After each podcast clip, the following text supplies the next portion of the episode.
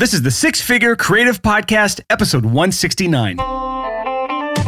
Welcome to the Six Figure Creative Podcast, where our mission is to help you turn your creative passions into a stable, reliable income. If you're in audio, video, design, photography, or really any other creative field and you just want to learn from other successful creatives, you're in the right place. Welcome back to another episode of the Six Figure Creative Podcast. I am your host, Brian Hood. I'm here with my big, bald, beautiful, red shirted co host, Christopher J. Graham. How are you doing today, Chris? It's more of a mauve color. It's Oh my somewhere God. in between purple and red and you know, I'm great, man. I'm great. Um I had a wonderful week since the last time we hung and me and my new my new dog Buster are hitting our rhythm, buddy.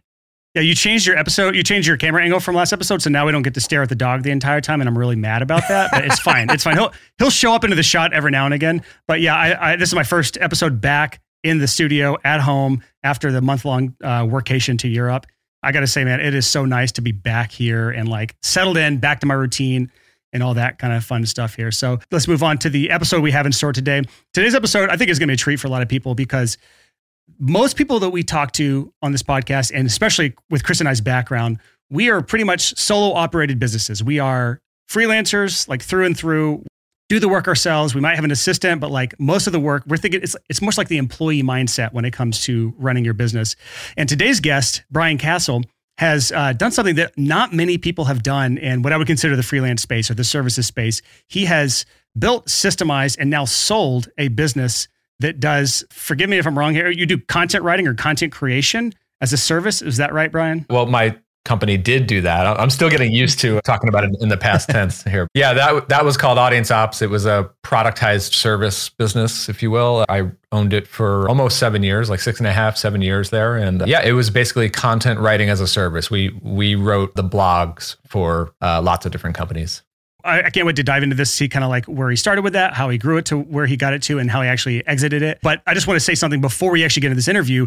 Even if you have no aspirations whatsoever to sell off a business or to systemize and like remove yourself from the business, which Brian did, and we'll get into that kind of story there, where he, he was he really had it on a really good system where it was kind of like it freed you up to work on other things like software, which we'll talk about as well. And so I, Chris and I both resonate with your story. But I want to say, like, even if you're not ready for this, even if that's not something that even vaguely interests you, keep listening to this episode because no matter where you are in your business, there is going to be something to take away because at the very least, there is something in your business that you hate doing that you need to get off your plate. And I think that Brian will will be good at kind of explaining some of those things and how he hired and how he delegated and how he created things that made sure things got done on time at the quality that he expected every single time. And I think that's one of the major reasons that hold us back as freelancers from hiring in the first place.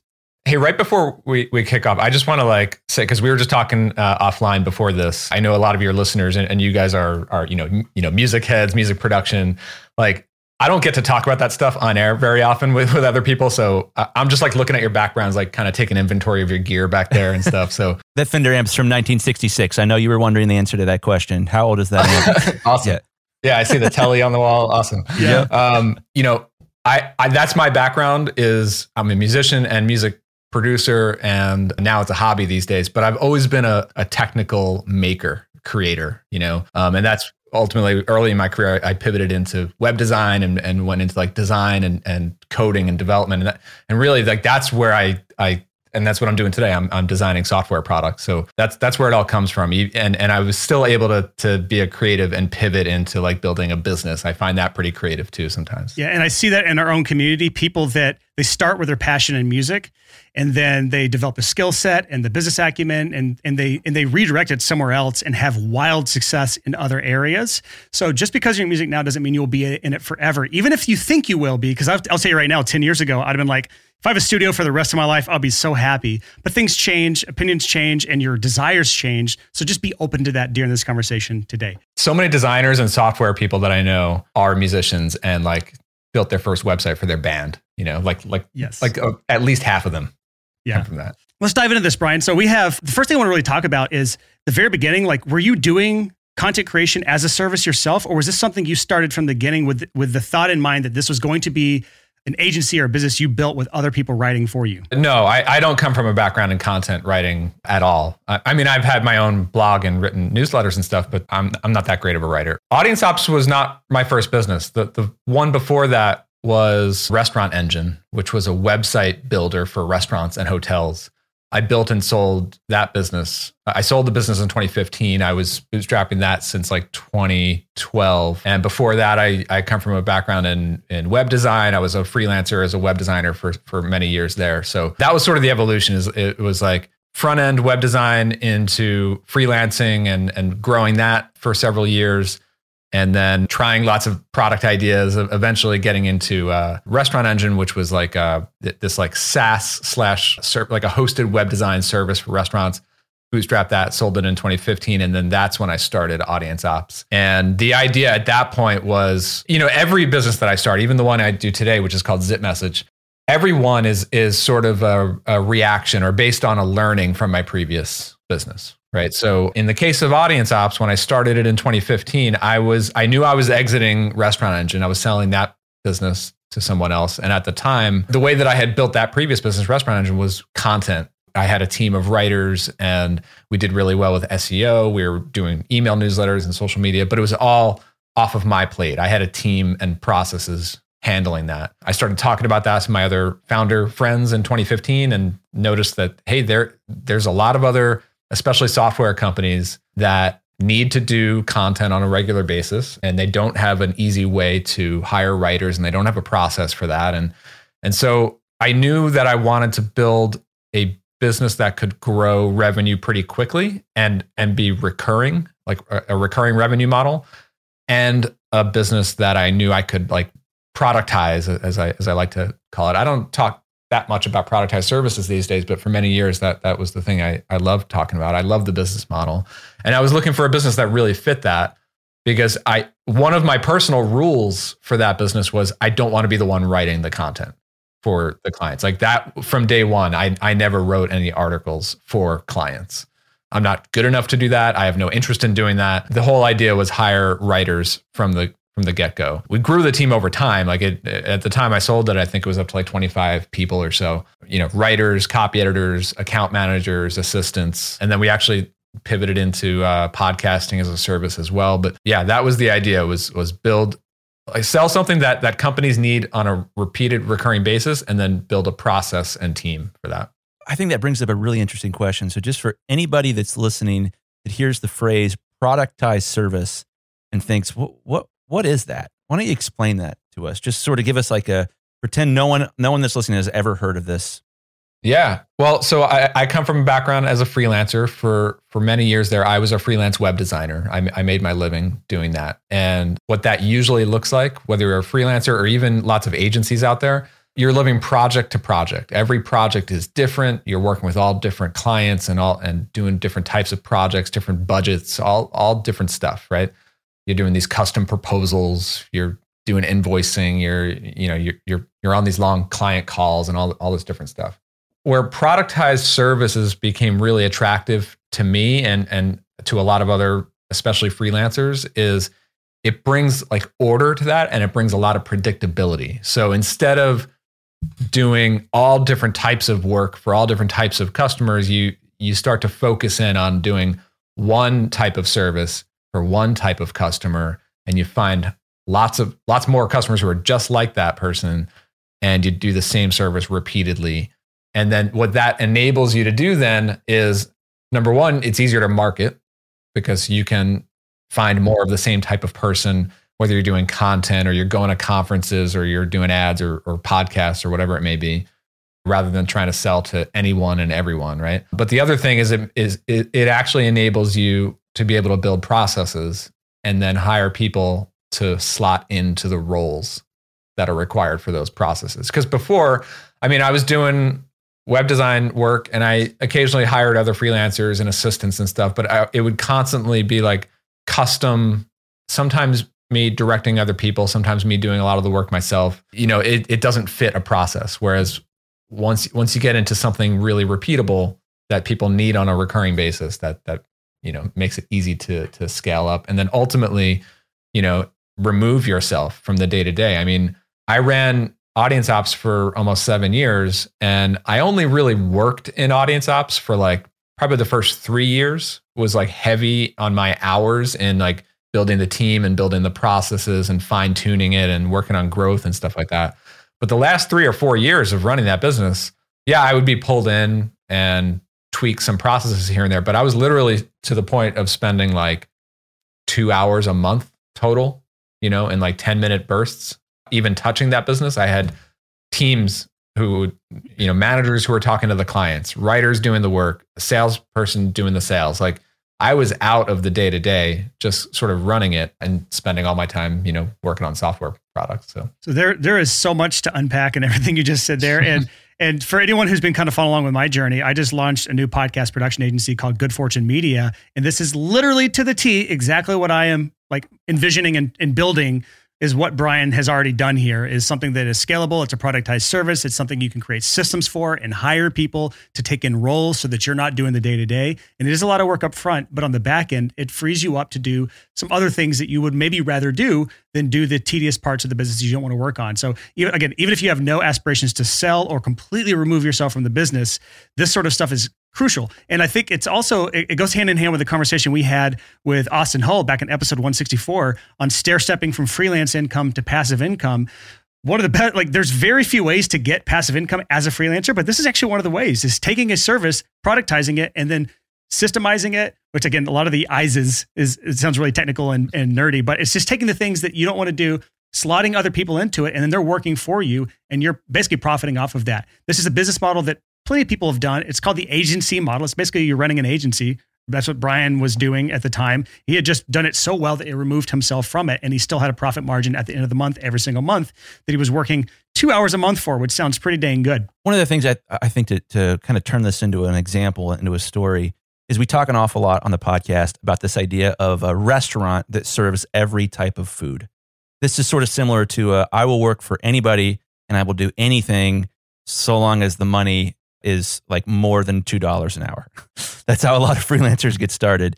And if you think about this illustration in regards to a restaurant, it's like, yeah, man, we got the best Chinese in town. We got the best pizza. You know, we've got really good Italian. We've got Thai food. You know, we've got sushi. Literally, whatever you want, we'll make it for you and it's going to be delicious. Like, obviously, it's not. It's very, very rare to find a restaurant that can be good at more than one thing.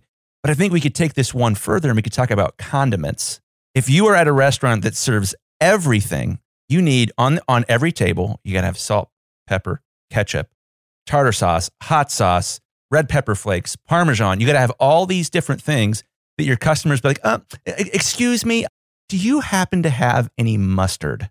And then the yeah. waiter or the waitress has to run in the back and get it, and it's this whole thing. And don't you hate that person who like who who the waiter comes and they and they I want this on the menu, but I want to customize these. Te- can you cook it in a different way for me? Yeah. You know, like yeah. Why'd you even come to a restaurant? but you look at a traditional pizza shop, and what do they have on the table? Parmesan and red pepper flakes. That's it. I love that example. I I love that. I mean, look, I I love fine dining, uh, a, a great restaurant just as much as, as the next person. But you know what, what restaurants my wife and I really love? Chipotle, McDonald's, Starbucks. We have kids, so we want it to be as predictable as possible when we go there so that they can get the same thing on the menu every single time. I mean, I'm an adult. I still I, I still love picking up the same thing from from my favorite restaurants. And I, I love those types of restaurants because it's predictable. Not just as a as a customer, but for but I love looking at those restaurants. I mean, it's it's it's pretty incredible to think about how like five guys scaled across the country and, and in other countries and stuff, you know, like it's systems and processes and they have a product that lots and lots of people like to buy and they and they sell it in, in, a, in a very predictable way, you know. For my kids, they love Canes. It's called Raising Cane's. And Raising Cane's sells chicken fingers, piece of bread, coleslaw, french fries, sauce, and drinks. They don't do anything else. And the chicken fingers are great. They're so good. Well, let me let me just cut you off now, Chris, because there is there's a point to all this. Let's just bring it back to the freelance conversation because again, we've been on the restaurant thing for so long. As freelancers, especially as creatives, we crave the creation process. And so we have to make this this there's a balance between endlessly creating unique things every single time and running a business. The straight up business owner in me says, I want to make it as repeatable and predictable as possible. I want it to be uh, raising canes with five items and drinks. Like that's what I want as the business owner. But the creative in me says, no, I want to have the fine dining experience where we redo the menu every single week from scratch because that's what scratches my creative itch. It's really hard to make that work without being the absolute best chef in the world. So let's go back to the freelancer. We have to find that balance between what what scratches our creative itch and what is systemizable and, and something that actually can be a profitable business. And look, it's it, you know it's perfectly fine if again like I come from a background as i am a creator, I'm a designer uh, by by trade. You know, before that I was a songwriter, composer, and music producer and stuff like that. So I I love long deep work hours of of creativity like i need that and i do it today mostly designing software and there's nothing wrong if you're a freelancer and and you're and you're just you know like kind of raising your rates year after year working with better and better clients. That's a beautiful beautiful thing. But at, but at some point like I, that was me. I was doing web design for a few years there. I did start to feel like there's a ceiling to this. And i felt like i can't take a vacation or I can take a vacation, but I'd have to take a pay cut because I can't work those days. And so it got to a point where it was like, well, how how does a business like this actually grow? And and one way is to just grow like grow a, like a traditional agency. And I used to work for one before I became a freelancer, a, a web design agency, where you know they just get bigger and bigger clients, and they charge tens or hundreds of thousands of dollars for a project, and they and they have a payroll, and they hire really great people, and that's that's one way to do it but there's there's also a lot of stress that comes with that because you, you, you, know you you have to land the next project which is the case with any business. But but I I prefer product businesses or productized services businesses where it just becomes a lot more predictable and especially if it's a recurring revenue model. Yeah that's and and that I I found going from being a freelancer to products I found the productized service model to be the path of least resistance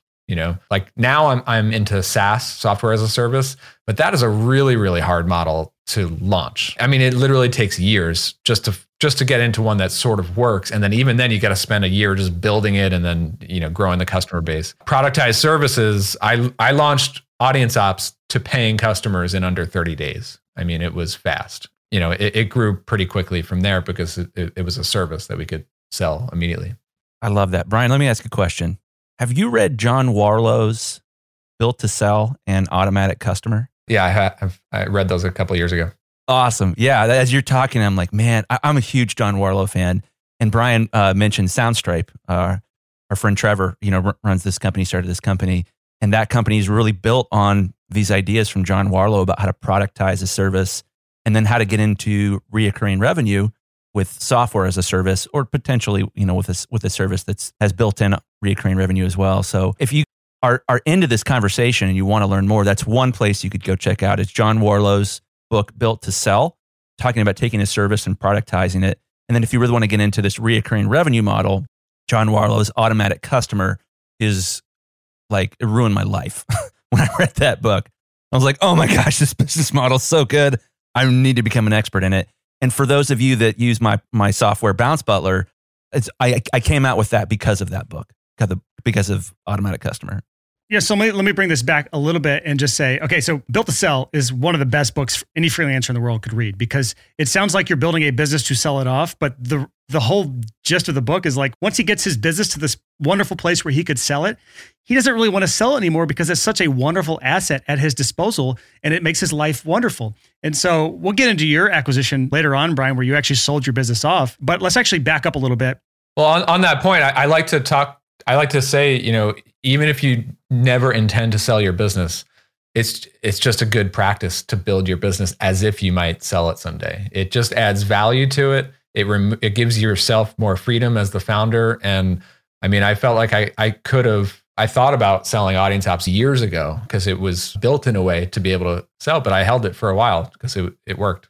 Yep. So you there's there's something you mentioned earlier in the conversation where you said we did two things. We or you did two things. You a service, one specific service, and then you found the one type of person that would benefit most from that service. That's kind of what you built your productized service around. And that was content creation for software companies, was kind of how you got your start there. Is that right?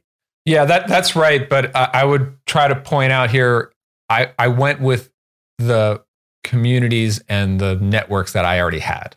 Um, so anyone listening to this, don't necessarily look for software founders, or don't necessarily you know don't do what I did in my in my first business, which I literally made a random list of industries and I picked restaurants to sell a, a website platform to.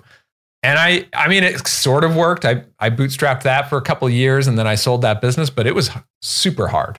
Like head banging on the desk. Like, how do I market to restaurant owners? And I'm not connected to restaurant owners. I'm, I have no interest in flying to a restaurant industry conference. Like, that's that's ultimately why I sold that business in 2015. And so when I moved into audience ops, one of my main goals was, all right, I'm already friends with and connected to a lot of other software founders I'm going to those conferences. I, I like hanging out with these people. I know a lot about them.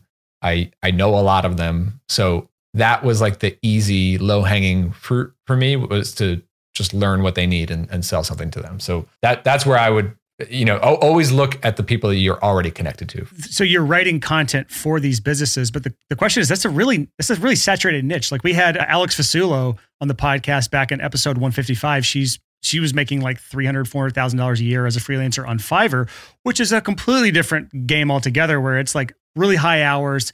You're not really delegating as much, although she, she eventually did. But it's a really saturated industry. So, what did you do to stand out at the very beginning when you were building this business to differentiate yourself? Well, part of it was the industry looked very different in 2015 than it does today. It, but it wasn't new, but it, it was sort of at that time, it was content is still very hot today, but it was like really hot that back then, especially in the way that we were selling it. Everyone knew like you had to do content marketing and and SEO, especially for software companies. But the idea of going out and hiring a writer was not as easy as as it is today. It's not easy today, to be honest, but it's it, it wasn't as um, common as it was, you know, back then. And so that just just making that process easier and more straightforward was was one of them. The other thing was we weren't just content writers. We handled what I like to call like the end to end solution, right? So when you work with audience ops, yes, at the core they have really talented writers, but we also assign assigned. I got to think about the past tense.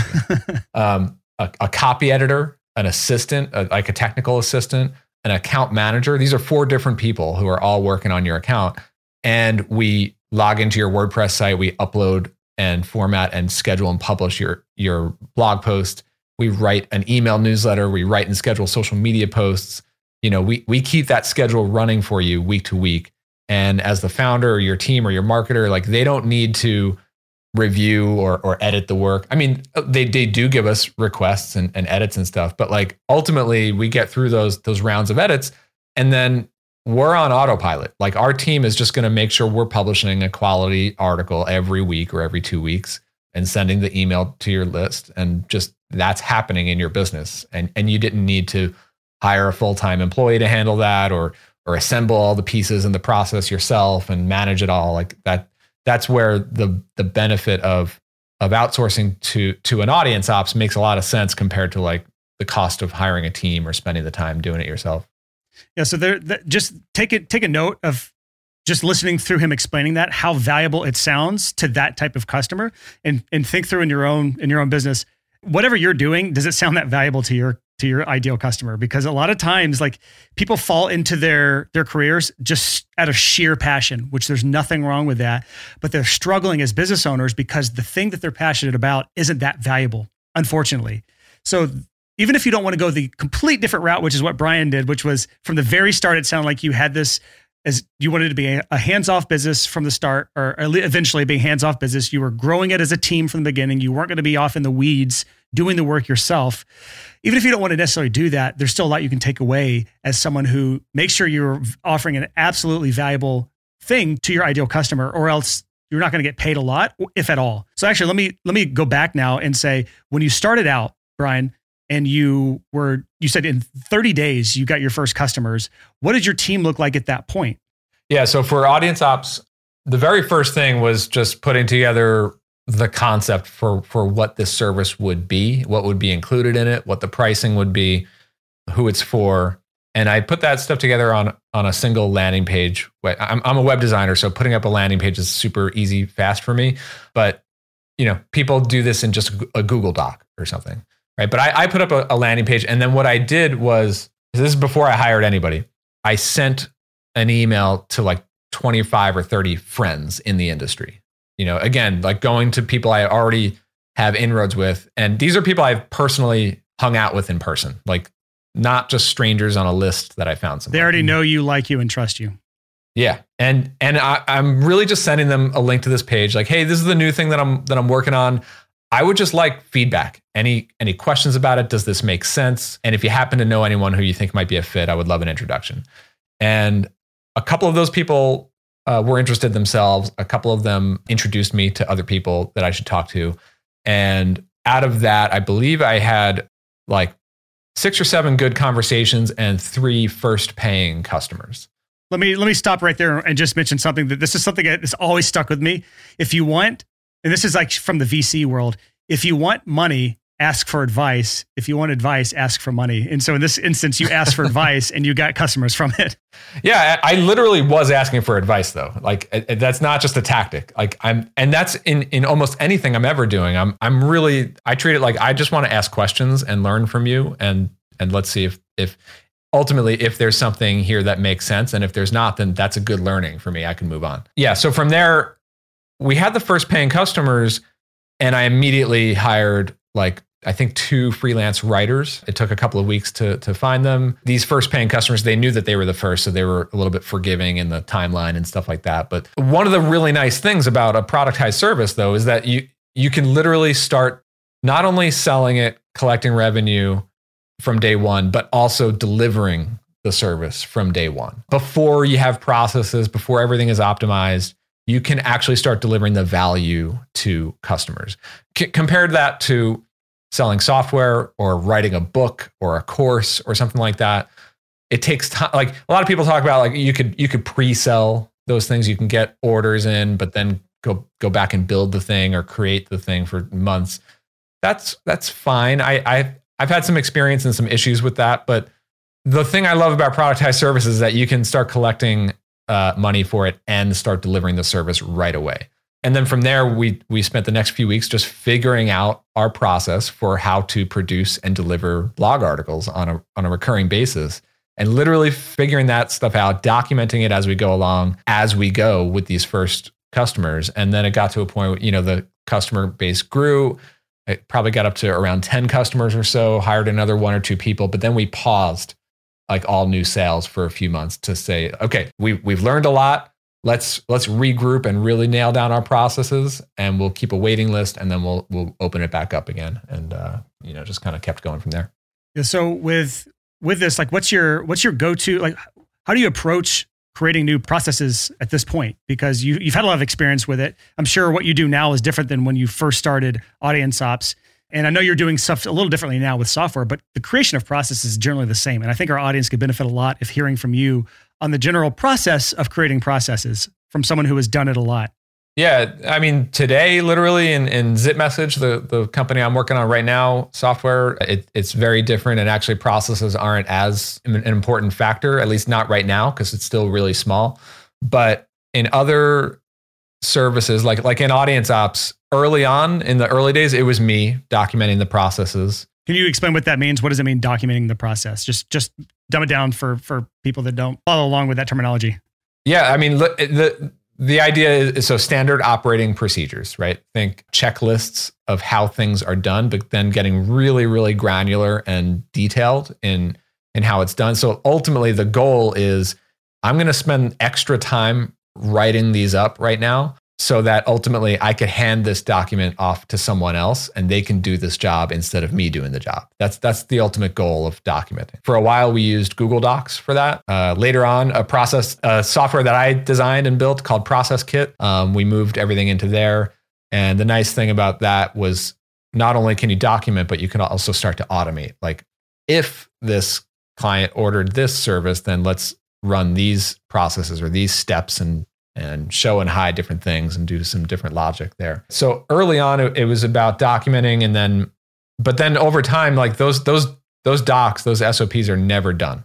You know, they're always going to be updated and improved. Like we had to update a lot of our stuff as the client base grew, as our team grew. You know, it, it started at like two writers, and then we had eight writers, and then we had one manager, and then we had five managers, and then we had a, a higher level team manager. And, and at every one of those levels of growth, we need new processes for how how the team gets paid, how we manage this, how we how we do that. Like every part of the business, like we ended up having like hundreds of different processes you know built out over time fast forward a few years and then and then it's a then the team is the ones who are updating and improving the processes and creating new ones and and that sort of stuff so you, you mentioned something called uh, Process Kit. This is the software. This is another example of you kind of scratching your own itch as a creator. You were experiencing issues with just using something like Google Docs and putting like checklists or bullet points in Google Docs, which is kind of how I currently do things. And then I move it over to other systems after I feel like I have a good process down. But what is Process Kit? Like, what, what's the, is this something that our audience can maybe use or is it too complicated? Like, what's the use case for that? Yeah, so uh, a lot of freelancers, especially a lot of agencies and productized services use it. And so, yeah, if you have a team that you're delegating repeatable tasks to, I mean, Chris, today on, on this podcast, before we got started, you were going through a checklist of, of getting all of our, our mics set up and everything, right? That It's that kind of thing. But when you're dealing with clients, a very big process that is super important in audience ops and it's super important for a lot of customers of Process Kit is the client onboarding process. Mm-hmm right? Absolutely. You just signed up a new client. They've got you got to gather materials from them. You got to get get their stuff set up in your systems. You got to you know communicate with them, do kickoff calls, do do all, all this and that. Right? Access login information for their WordPress site, things like that. Yeah. Yep. Yeah. Assemble the team, get them on board, and get all set up with this new account. Right. So in audience ops, that process takes a whole month to do with every new client, and so we and and it's a multi-step process, multi-person process. So we use Process Kit for that sort of thing. And then, you know, same thing with like team member onboarding, like hiring someone and then training them and getting them all you know, like like spinning up new team members. All this stuff, you know, is is pretty complex processes that there's a lot of like if this then that, right? And that's that's where we ran into with Google Docs where we'd have everything documented and it's like if this situation then jump over to this other doc and figure it out from there and and process kit sort of like automates that for each person, you know. So as as you kind of started getting things humming along, you took a quick break after you got 10, 10 customers and you started kind of bringing more people on. What was your what was your main way of getting clients at that point as you started to grow from there? I think in the early days it was pretty organic. It started from my personal network, a lot of word of mouth, and then our own content and, and SEO started to really kick in a, a few years in there, and it still you know through through this day experimented with other things like and going on podcasts like this having our own podcasts that that stuff has, has helped too but these days it's it's mostly word of mouth and customer referrals and and just people in the industry know of audience ops so they refer people our way and i think that naturally happens with any good business over over time you know word of mouth tends to just kick in. I know certainly for musicians and and like studios and, and stuff like that, that's a huge driver. You know, you can't necessarily track it. You can't, you know, get super technical about it, but eventually more and more people know know you and they refer you. Yeah, and this is really where recurring income or reoccurring income, as Chris Graham calls it, this is where it really like really, really, really pays off because once you have recurring income in your business and your client's paying you every single month, you no longer have to necessarily search for people every single month just to pay the bills. You have a floor. You know you are going to make I mean, within a reason. You know you're going to make a certain amount of money every month. So any clients you add that month is just going to add to that bottom line. And I'm looking at I'm looking at Audience Ops pricing on their page as, as they have right now, which is public. And your highest plan is like seventeen hundred dollars a month. Your lowest plan is eight fifty. So if your average client value is like thousand dollars a month, then it doesn't take that many clients. Ten clients would be ten thousand dollars a month. 20 clients is 20,000, 50 clients is 50,000. So, you know, the only time you really need to worry about it is if you start losing a lot of clients at once. Did you ever experience that point where you lost a lot of clients that that things started to fall off? Because that's the that's called churn. When you have a recurring revenue business your ch- your client churns they stop paying you and now you have to replace that client or else you no longer have that monthly income from them. So what can you talk about that a little bit yeah i mean it churn is real. It happens in, in every recurring revenue business. So saas productized services that are recurring. Yeah i mean it, it is it, it's it's beautiful to have recurring like subscription revenue. Like you said every month you're you're not starting from zero. But then the the battle is churn. Like how do you get customers to stay on board for for a longer period of time. And that that's something that we continue to like optimize Oh, as the years went on in in audience ops. And again, a lot of that was was about what I learned was that new client onboarding process. The better you make that first month experience, and I think this goes for really any business, the better first run experience they have with you, the more likely they're going to stick around with you for a really really long time. Like even if even if things go rocky, you know, if if they had a really good experience up front, they're going to like try to make it work with you. They're going to they're going to be on your side. They're not going to be adversarial. And plus you're just sort of like setting them up for success, like setting our team up for success and then it just clicks and then we're going to work with them for years, you know. Churn, yes, it, it happens. It happens unexpectedly and there there were a few moments in the history of when I owned Audience Ops where we had a, a, string of cancellations and it's super stressful. I mean, when COVID first set in in March 2020, there was definitely a, a downturn. Luckily, we we bounced right back and and we kind of grew out of that pretty quickly. A lot of our customers are SaaS and they and they a lot of them didn't do so badly during COVID, so that wasn't terrible. But there was a bit of a freak out when you know in in early 2020. Different moments in the years before that, like where a lot of it is like unexplainable, which is super frustrating. It's like randomly this this two week period we got more cancellations than usual. And then same thing with with sales and leads. Like they just kind of come in waves. It's like are all of our clients talking to each other or something? Like what's happening right now you know? And so that you know it could be stressful. And one of the harder things like I'll, I'll i'll sell the benefits of productized services all day long but one of the one of the sort of downsides is when you when you're in the higher priced services and you know that when they're paying monthly they're it, it's even higher than those. It's like 1900 a month. You know just a couple of signups and just a couple of cancellations can see pretty huge swings in mrr uh, monthly recurring revenue. Compared to like a saas that might be like $49 a month you know a couple of cancellations doesn't really make a blip. But you know just a couple in that that's what makes it so great to be able to launch. And and we got to like five figures in mrr like really quickly with audience ops. But I mean, over time, like yeah, churn can can you can see some pretty wild swings. Have you ever actually sat down and thought about where your next client will come from? Most freelancers don't, because most freelancers' number one strategy for getting new clients is something called hope marketing. And if that sounds like you, you're not alone. Most freelancers think that just by putting out great work, clients will come banging down your door to hire you. Now, while you obviously do need to be good at what you do, we both know that this strategy does not work. Otherwise, your calendar would be 100% booked solid with amazing projects from your ideal clients. So, to help you with this fight against hopium addiction, I'm excited to announce that our flagship coaching program, Clients by Design, has finally opened up applications again. This transformational coaching journey is not a one size fits all, it's tailor made just for you. We'll do a deep dive into your business to see what's missing, and we'll lay out a step by step roadmap to guide you over the next six to eight months. And here's the best part we don't just give you the plan and send you on your way, we give you personal one on one help so you never get stuck.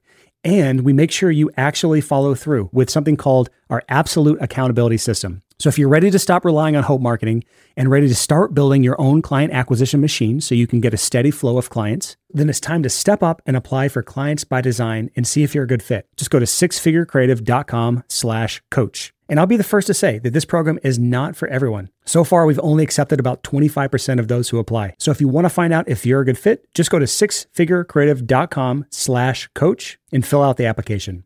Now here's our show. One of my uh, friend's first businesses was he sold, um, it was a subscription um, to fancy types of butter, but he had to close it down because there was too much churn. I see what you did there. yeah, I, here's the thing. Again, anyone watching on YouTube, you probably didn't see this because Chris's video isn't shown when he's not talking. But on the split screen that I see right now, I could tell Chris wanted to say something, and so I, I just kind of hung back to see what he would say, and he was he was coming up with that pun, and he was so excited about it. So shame shame on you for embarrassing me in front of our guests here. I mean, that's got to be the clip like up front at, at the that's like the teaser for this episode right now.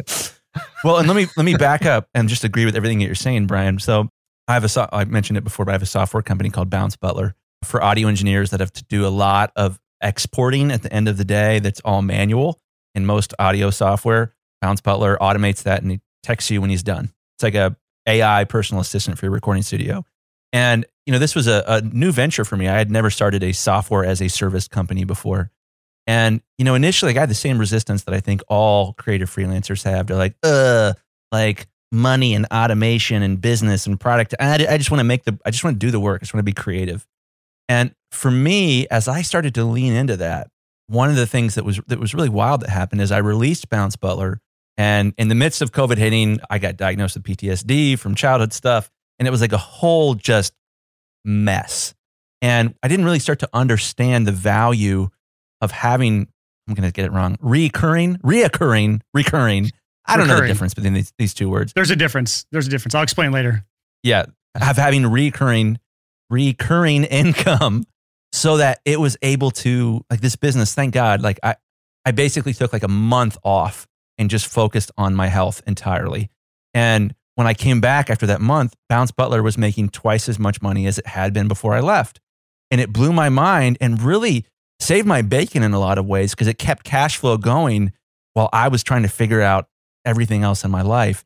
And I think for a lot of people, when they start to think about this particular part of business, about productizing a service or having people do the work for you or building an automated service that people are using, all of this sounds yucky, I think would be the right word to a lot of a lot of creatives. But when you start to get old and you start to experience life and you start to experience like, oh my gosh, like I'm not 25 and I can't work 16 hour days, 16 days in a row anymore. That this stuff starts to make a lot more sense. And I am so thankful that I read Automatic Customer and really dove into this because it it really it dramatically increased my my quality of life because I had the flexibility to focus on what really mattered to me at the time. Hundred percent, man. I, I totally relate to that. In 2018, at that point, I had been like basically like hustling, like hustling on Restaurant Engine, built and sold that business, then hustled to build up audience ops for a couple of years to get it to that point where it's like recurring and it doesn't, and I'm removed from the day to day in that. And with that space, that like space to to breathe, like I had income that was funding my time. You know, I, I didn't go, yeah, we we take nice vacations. We we like to do that, but that's not why I do it. It's it's to have the space to work on and be creative with whatever's next. And and in 2018, up until that point, I had, I had been a designer and a front end person, but never back end software developer.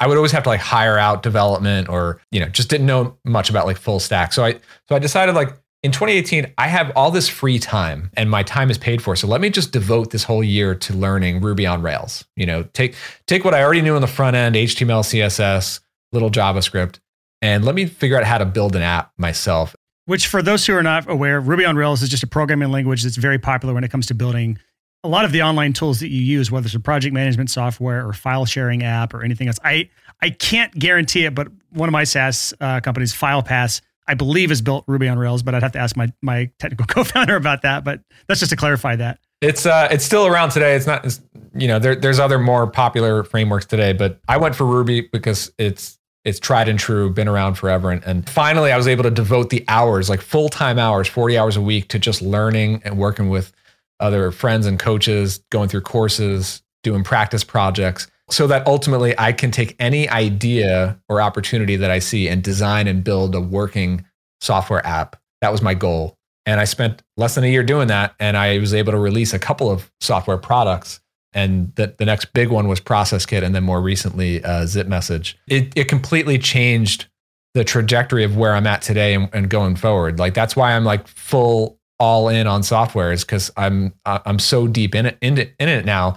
And before i didn't have the time or space like i didn't have the energy to do nights and weekends to do that kind of stuff. Like i had to develop uh, to devote like a whole year to it. And and the only reason way i could have done that is because i built the business to fund all that Yeah, this was a perfect example of stair stepping from just a, you weren't a freelancer at that point, you were a business owner, but just the stair step. I love the stair step where you have something that you've created, especially something that's running in the background while you're able to then take your time, energy, and know how and the things you've learned from that last thing and build something new. That's why I have so many businesses is A, I'm ADHD. That's part of it. But B, like I just love the process of stair stepping and taking what I've learned from one area and bringing it to another area. So there's there's one other area we haven't really talked about that I, I would just feel so bad if I didn't go into this area is that how do you hire in an area that you have no real experience in? You were not a content writer, you were not a writer yourself. How do you find good hires for this? Because that's the most intimidating thing that I could think of is trying to hire in a space that I have no real experience. I think it is. It ta it does take years of experience and lots of failures in in hiring across the board. I mean, audience ops was not not the first time I started hiring people. I before that I, I, I had hired writers before in my previous business. I had hired other designers and developers on projects, virtual assistants. And then through audience ops, I, I got to build up a lot more experience in, in hiring. And then it even got to a point where I was not the one doing the hiring. The people on the, t- the managers at the, at, on the team at audience ops, they talk to the candidates and they bring them on. And, and a lot of them I never even met. But, you know, the thing with hiring is you gain experience, but there's, oh, like part of it is it, it's still sort of a crapshoot you know, like a, a lot of a lot of times, even today, like somebody might be brilliant in your interviews and the way they present themselves online and stuff, and you think they're just going to be a rock star, and they're just not. Like maybe they're really talented, but they can't meet deadlines or they can't communicate. You know, or they have no integrity. yeah, you know.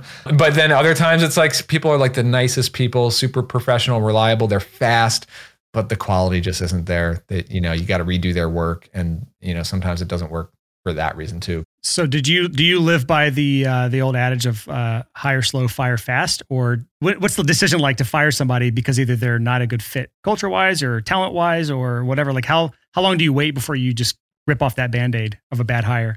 In audience ops specifically in that business, like we got better and better at hiring. So we started to identify like who are the and one of the honestly the one of the things I'm most proud of in that business is is the the tenure, the, the length of time our team stayed with and continues through this day working in audience ops. Like some of them five or six years still working in there. And and and we tried to understand like what is it about those people? What are their characteristics that make them such a perfect, great fit for us long term? And then we start to try to really identify those characteristics in the in the candidates that we speak to. And then also, I think it even gets more importantly, like how you attract those candidates in the first place. Like, what headline do you put on the job posting? Like, just changing the wording on that attracts completely different types of people. And then, what questions are you asking them? What's the sequence of how much information you're showing them at, at which stage in the hiring process?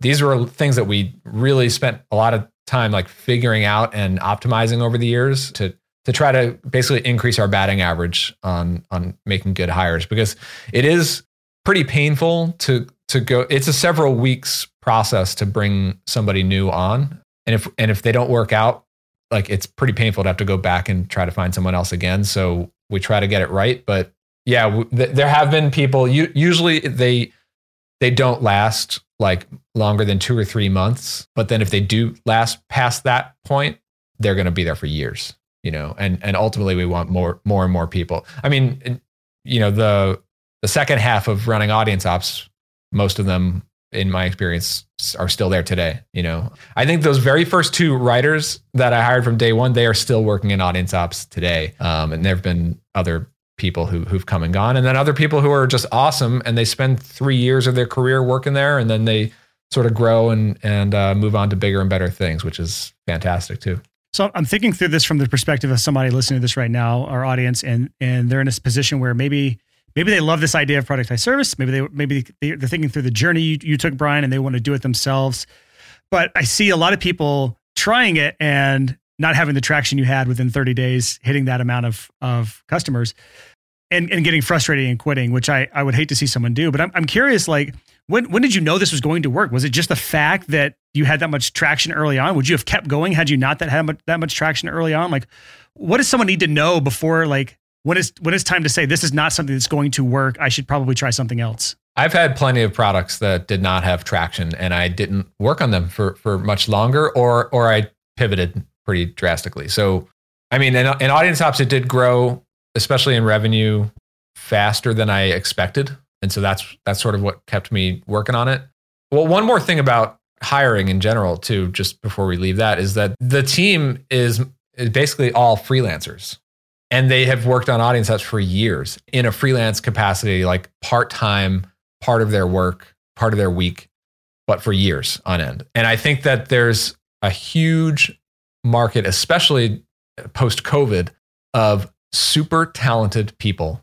I mean, you know, we had lots of US based people, some in Europe and Canada and, and, and elsewhere, Asia. But there are really talented people who don't want a full time job and they don't want to commute. and they want flexible hours, but they want to do really good creative work. There's a lot of people that are hungry for that, you know, so they're out there. But they want the stability. The you know, they don't want like random gigs. They want that regular paycheck and not have to go out and find a new client every single time they lose one. Yeah, that makes sense. Yeah, but but audience ops sort of grew really really quickly, and and I ended up spending more time early on than I expected I would because I thought it would just be something to try to get some cash while I figure out how to build a SaaS company, and I ended up spending several more years working on audience ops before I finally like pivoted with my free time into into SaaS, what I'm doing today. Yeah. All right. So the acquisition. This is an interesting part because we never get to talk about this because very few people in this kind of world ever exit from a company, meaning they sell the company, the the, the freelance service based company that they started. Can you talk a bit about that? I know you actually have on your other podcast, you have a full interview or a full episode where you and the guy that bought the company from you came on the podcast to discuss all the details. First of all, where Brian can they go to hear this episode where you you go through all the details? Yeah, that's on the podcast that I do with my buddy Jordan Gal. So the the podcast is called bootstrappedweb.com. That's the website. So, you know, we could probably link up that episode if you want. Yeah, it'll be in our show notes over at sixfigurecreative.com slash 169. You'll find the link to that. And anything else we mentioned on this podcast will be at that show notes page. We've been doing that pod for like over eight years or so, um, just behind the scenes, just talking week to week. We don't really have guests too much, except in that case, we actually invited the buyer of Audience Ops on and it was it was a lot of fun. Yeah. So so we so that was it was kind of cool because like I started Audience Ops while we did that podcast. So like the whole journey of like from idea to starting it to ultimately exiting it and the guy who bought it came on the show so that was kind of a cool thing. For anyone interested like okay so we've said the word saas. That just means s-a-a-s software as a service. For anyone who doesn't follow that world it's just lingo in the software world. I've been following brian's podcast actually for the last like couple years as i've built filepass and now easy funnels which is my uh, website building thing for studios. But it's cool because this is where i actually found you brian was you talked about that journey, and so I, I really felt like kind of a, a, kinship to you, someone who first built the the service based business and then used that to kind of stair step into the software world.